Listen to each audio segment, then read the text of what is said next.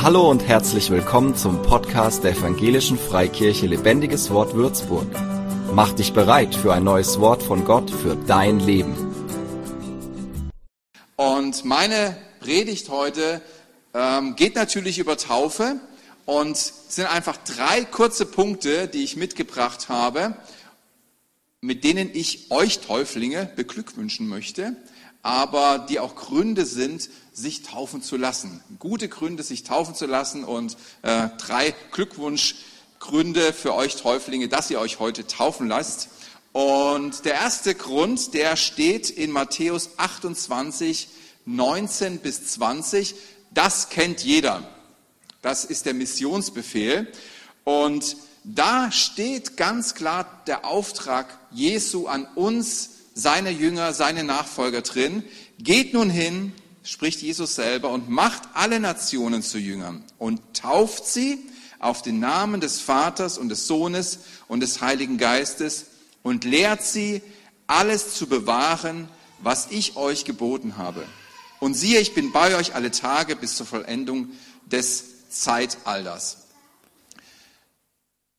Taufe ist ein ganz normaler Bestandteil in der Jüngerschaft. Es gehört dazu. Ist die Bekehrung, macht alle Nationen zu Jüngern und tauft sie auf den Namen des Vaters, des Sohnes und des Heiligen Geistes, auf den Namen Jesu taufen.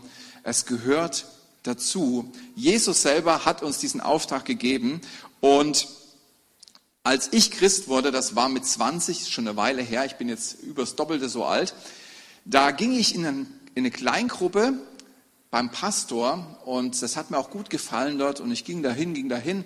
Ich war on fire mit Jesus, also es loderte wirklich in mir und Gott sei Dank tut es das noch. Und äh, nach einer Zeit äh, kam dann der Pastor plötzlich auf mich zu und sagte, hey, sag mal, hast du dich eigentlich schon taufen lassen? Und ich sagte, na klar, also in der evangelischen Kirche als kleines Kind wurde ich da, ich war zwar jetzt nicht äh, wissentlich dabei, aber man hat mir gesagt, ich habe auch Taufpaten, ich äh, wurde dort getauft. Und ähm, ja, da hat sich herausgestellt, dass dass da doch nochmal Gesprächsbedarf da ist. Und wir haben uns über das Thema Taufe unterhalten und hat sich herausgestellt, ja, also Taufe ist eine Folge der Bekehrung, eine Folge dessen, dass wir unser Leben mit Jesus zusammengebracht haben. Und für mich war es damals klar, also in mir lebt Jesus. Ich sah bisher keinen Grund, mich taufen zu lassen, weil äh, es loderte sowieso in mir. Ich konnte mir gar nicht vorstellen, dass es irgendwie noch mehr geben könnte. Aber weil Jesus das gesagt hat, war es mir wichtig, auch diesen Schritt zu gehen. Ich bin ganz andere Hürden gegangen, habe meine Vergangenheit aufgeräumt, habe ähm, Dinge in Ordnung gebracht, äh, bin Schritte des Glaubens gegangen mit Jesus, wo er mich echt herausgefordert hat. Taufe, das war keine große Herausforderung, das konnte man einfach machen. Und so ist der erste Grund, den ich euch heute mitbringe, sich taufen zu lassen, einfach weil Jesus es sagt. Einfach weil Jesus es sagt. Unser Ja zu Jesus ist genau genommen erst dann vollständig, wenn wir uns haben auch taufen lassen. Das ist die volle Reaktion, das ist eine komplette Reaktion, das Ja zu Jesus in die Beziehung hinein, aber dann auch die Taufe, ähm, die damit einhergeht. Wir nehmen ihn schließlich als Herrn an. Ne? Wir sagen, Jesus, komm du in mein Leben, sei du mein Herr. Ich vertraue mich deiner Führung an. Ich möchte auf dein Wort hören. Ich möchte dir nachfolgen. Hey, der erste Schritt, wo Jesus sagt, du willst mir nachfolgen? Lass dich taufen. Spring ins Wasser, sei dabei. Der erste Grund, einfach weil Jesus es sagt. Unser Herr, den wir angenommen haben. Der zweite Grund steht in Apostelgeschichte 2,41. Die nun sein Wort annahmen, ließen sich taufen. Und an jenem Tag wurden ungefähr 3000 Menschen der Gemeinde zugeführt. Dieser Vers steht nach der Pfingstpredigt von Petrus, wo sehr viele Menschen zusammengekommen sind, weil sie dieses Ereignis der Ausschüttung der Taufe im Heiligen Geist miterlebt hatten. Also da war einiges in Bewegung und Petrus äh, ist uns ja bekannt, die fleißigen Bibelleser, dass er dann Mut hatte, durch die Kraft des Heiligen Geistes zu diesen Menschen zu sprechen, die in Jerusalem zusammengekommen waren. Und dann geschah genau das. Ähm, ihnen fuhr diese Predigt durchs Herz und sie sagten, Petrus, was sollen wir jetzt machen? fragten sie die Apostel auch. Und ähm, sie sagten, die nun sein, und dann ähm, sagten sie eben, ähm, dass sie Buße tun sollen und auch sich taufen lassen sollen. Und hier steht dann, dass sie ganz normal diesen Weg gegangen sind und sich haben taufen lassen. Und das in aller Öffentlichkeit. Also es war was ganz Öffentliches, es ist ganz normal, dass, ähm, ja, dass das nichts Verborgenes ist, diese Beziehung zu Jesus. Wir gehen eine Beziehung mit ihm ein, aber dann darf das auch die Welt wissen, darf das besonders auch die Gemeinde wissen, dass unser Ja zu Jesus steht. Es gibt wenige Gründe, warum man eine Liebesbeziehung verstecken sollte, warum man seinen Geliebten, seine Geliebte verstecken sollte. Also ich weiß nicht, Phil, äh, ob du deine Beziehung verheimlichst. Also äh, du bist eher jemand, der sagt, hey, schaut mal, wen ich an meiner Seite habe. Und so geht es mir auch. Also meine Frau darf man schon sehen. Ich verstecke meine Beziehung nicht. Und genauso ist es mit Jesus. Wenn wir diese Beziehung mit ihm eingehen, dürfen wir auch das nach außen tragen und der Welt sagen, hey, das ist mein neuer Herr.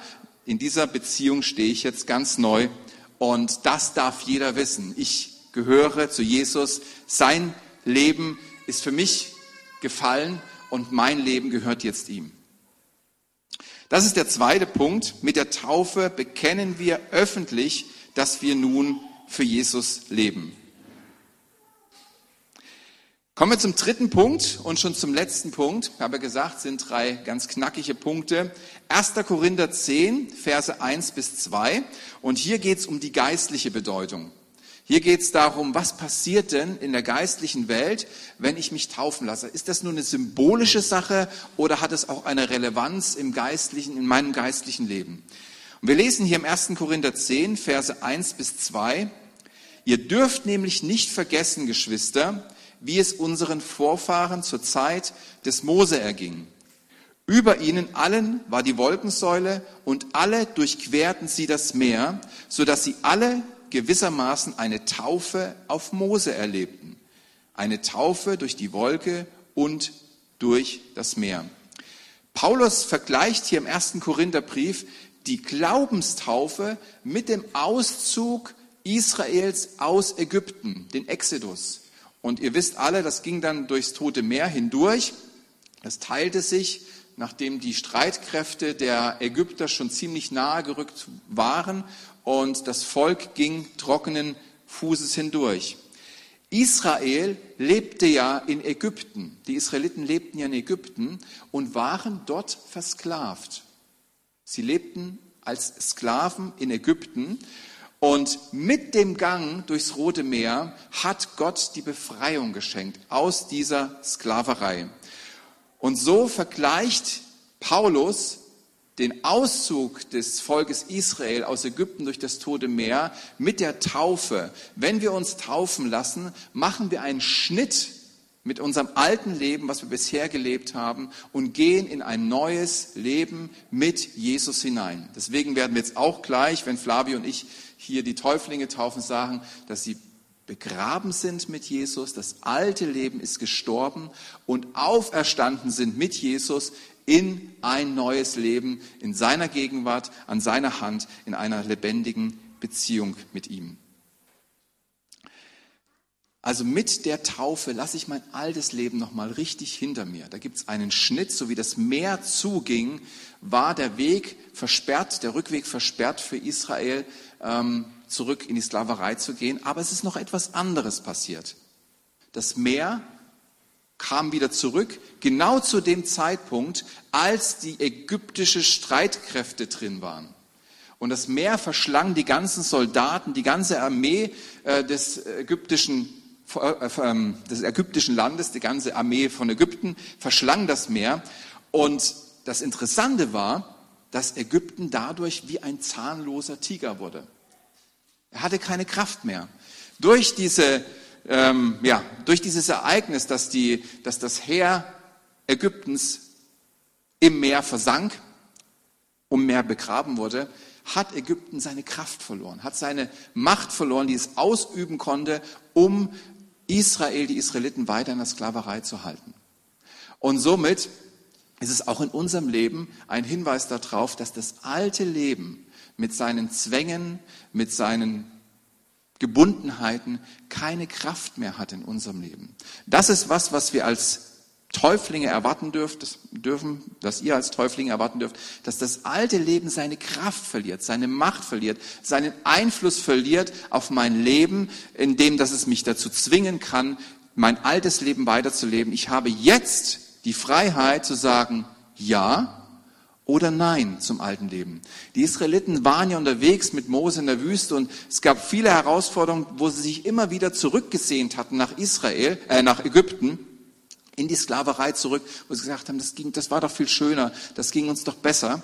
Ich glaube, wenn sie dort gewesen wären wieder, hätten sie wieder anders gedacht, aber so ticken wir Menschen nun mal. Was sein kann und was natürlich, was definitiv ist, die Bibel spricht nämlich auch darüber, dass das alte Leben immer wieder rufen wird. Hallo, komm doch wieder zurück. Es war doch so schön mit uns. Wir hatten doch so eine schöne Zeit. Es wird uns locken. Wir werden versucht, alle Tage, sagt die Bibel, aber durch diesen Schnitt, der durch Jesus und durch die Taufe vollzogen wurde in unserem Leben, auch im Geistlichen, hat das alte Leben keine Kraft mehr, uns zu zwingen, zurückzukommen. Es geht allein um unsere Entscheidung. Wollen wir zurückgehen oder wollen wir mit Jesus den Weg weitergehen? Und so hat es auch eine geistliche Relevanz, diese Taufe, dass wir nämlich merken, hey, es ist eine Befreiung geschehen, die mich befähigt, selber zu entscheiden. Gott möchte immer freiwillige Beziehung. Gott möchte eine Freiwilligkeit äh, unter seinen Jüngern, unter seinen Nachfolgern. Jesus möchte keine Geschwister, die gezwungenermaßen bei ihm sind. Deswegen gibt's für uns immer auch die Entscheidung, zurückgehen zu können, aber es ist kein Zwang mehr da. Wer trotzdem Probleme hat mit Altlasten, mit besonderen Sachen, die damals gelaufen sind, das kann sein, dem rate ich einfach Unterstützung äh, zu, in Anspruch zu nehmen. Gemeinde ist ein ganz, ganz wichtiger Punkt, um in dieses neue Leben hineinzuwachsen und das alte Leben hinter sich zu lassen. Du wirst es nicht alleine schaffen. Du wirst dieses Leben nicht nur mit Jesus und dir leben. Das geht nicht. Jesus hat uns berufen in eine Familie, in eine Glaubensfamilie, wo wir als Geschwister einander unterstützen, wo er dem einen durch den anderen dient, uns auferbaut, uns ermutigt, uns auch auf Dinge hinweist, uns Weggefährten zur Seite steht, stellt, die eine Weile mit uns gehen und wo wir erleben durch enge Beziehungen, durch äh, Aufrichtigkeit, durch Austausch, durch Gebet, durch geistliche Gemeinschaft, wie wir immer mehr frei werden und in ein Leben der Freiheit hineingehen. Das ist das, was Gott möchte. Und dieser zahnlose Tiger kann höchstens noch winken von ferne und sagen, hey, komm doch zurück. Aber wir können sagen, nein. Das, was früher nicht möglich war, sich dem zu entziehen, das ist jetzt möglich. Ich kann sagen, ich hänge mich an meinen Herrn. Meine Geschwister unterstützen mich dabei und ich werde dieses neue Leben leben. Also der dritte äh, Grund, sich taufen zu lassen, wofür ich euch beglückwünsche. Die Taufe macht einen Schnitt mit unserem alten Leben und festigt somit unser neu begonnenes Leben mit Jesus. Du kriegst eine neue Qualität der Entscheidungsfähigkeit und kannst entscheiden, durch die Kraft Jesu ein neues Leben zu leben. Das waren die kurzen Worte zur, äh, zur Taufe. Für mehr Infos besuche uns auf Facebook unter lebendigeswort.de oder einfach persönlich im Sonntagsgottesdienst.